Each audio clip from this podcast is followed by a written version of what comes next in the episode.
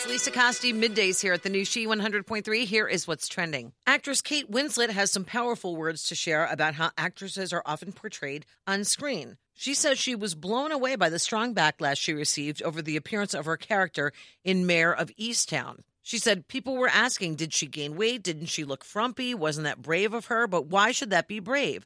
She says it's important to make sure actors resemble their characters in every possible way, which is why she rarely wore makeup while filming the award-winning miniseries. She took home an Emmy for the role in September, and she teased the possibility of the series returning for a second season. Let's sure hope so. It was really something else. People had some pretty strong opinions this week on social media about what Kurt Warner was wearing while calling the Monday night game between the Raiders and the Browns. The Hall of Fame quarterback was wearing a very puffy, shiny jacket compared to everything from Missy Elliott to a baked potato. But luckily, he's always a good sport, taking the joke in stride. Tweeting, yeah, what they said, but really, it's all good. I'm not mad at you, and I love the coat, no matter if it looks like a burrito, a spacesuit, or Georgia's puffy coat.